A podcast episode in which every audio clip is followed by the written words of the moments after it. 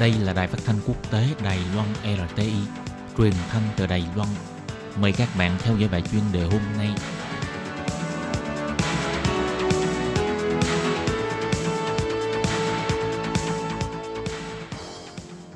Thúy Anh xin kính chào quý vị và các bạn. Chào mừng các bạn cùng đến với bài chuyên đề ngày hôm nay.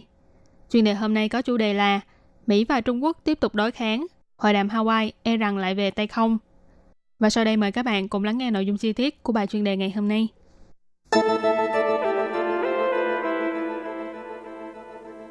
Ngày 17 tháng 6 vừa qua, Quốc vụ Khanh của Mỹ là ông Mike Pompeo và Ủy viên Quốc vụ viện của Trung Quốc ông Dương Khiết Trì đã tiến hành hội đàm song phương tại thành phố Honolulu, thuộc tiểu bang Hawaii của Mỹ. Đây cũng là buổi hội đàm đầu tiên giữa quan chức cấp cao của hai nước kể từ khi dịch bệnh bùng phát.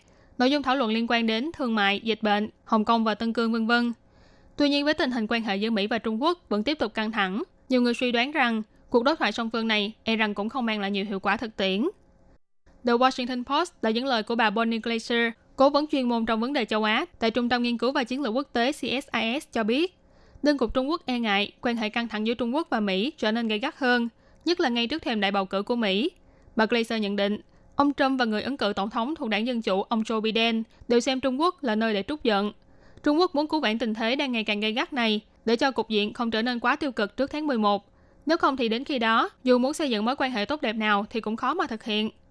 Còn về phía Mỹ, nghiên cứu viên chuyên môn của Trung tâm Đông Tây là Danny Roy đã trả lời phỏng vấn của tờ The South China Morning Post chỉ ra, mặc dù chính phủ của ông Donald Trump dùng chiêu đả kích Trung Quốc để làm chiến lược tranh cử của mình, nhưng ngay trước khi tổ chức đại bầu cử vào cuối năm nay, ông Trump vẫn hy vọng có cơ hội để tuyên bố rằng trước kỳ bầu cử, ông đã làm cho mối quan hệ giữa Mỹ và Trung Quốc trở nên bình ổn.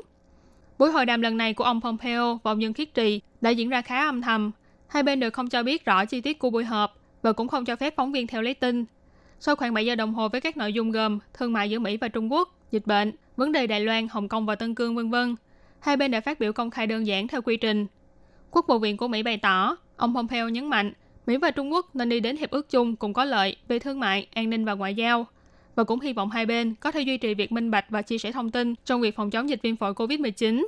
Phía Trung Quốc thì bày tỏ, hai bên đều đã nêu rõ lập trường của mình, cho rằng đây là một cuộc đối thoại mang tính xây dựng và cũng đồng ý sẽ tiếp tục giữ liên lạc và trao đổi với đối phương.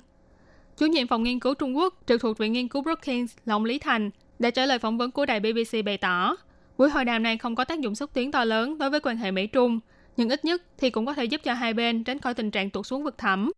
Thế nhưng giáo sư Thi Ân Hoàng tại Học viện Quan hệ Quốc tế trực thuộc Trường Đại học Nhân dân Trung Quốc thì chia sẻ với South China Morning Post cho biết, mặc dù Bắc Kinh nói đây là cuộc đối thoại mang tính xây dựng, nhưng có liên quan đến những vấn đề nhạy cảm như Đài Loan, Hồng Kông và Tân Cương, cho nên vẫn không thể thấy được bất kỳ thỏa hiệp quan trọng nào nhằm xoa dịu tình hình căng thẳng trong những vấn đề mà hai bên nêu ra.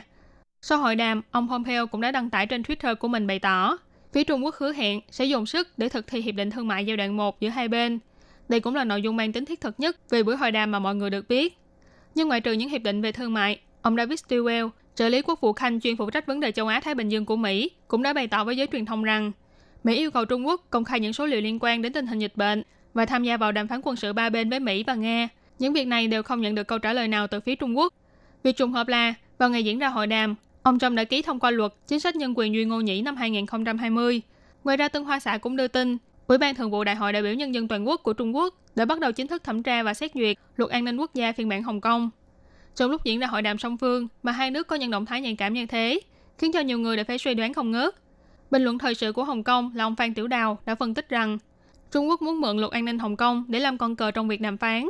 Nếu hai bên đàm phán thuận lợi thì sẽ tạm hoãn việc lập pháp, còn nếu không thì sẽ đẩy nhanh tốc độ lập pháp. Và từ những hành động của Trung Quốc sau cuộc họp có thể thấy được đàm phán song phương giữa Mỹ và Trung Quốc đã đổ vỡ. Mỹ bày tỏ lập trường của mình trong vấn đề minh bạch thông tin dịch bệnh, Hồng Kông và Tân Cương. Và trong lúc các nước G7 đã cùng lên tiếng kêu gọi Trung Quốc dừng việc lập ra luật an ninh Hồng Kông, thì Trung Quốc vẫn giữ nguyên thái độ của mình, không hề muốn thỏa hiệp trong vấn đề với Mỹ.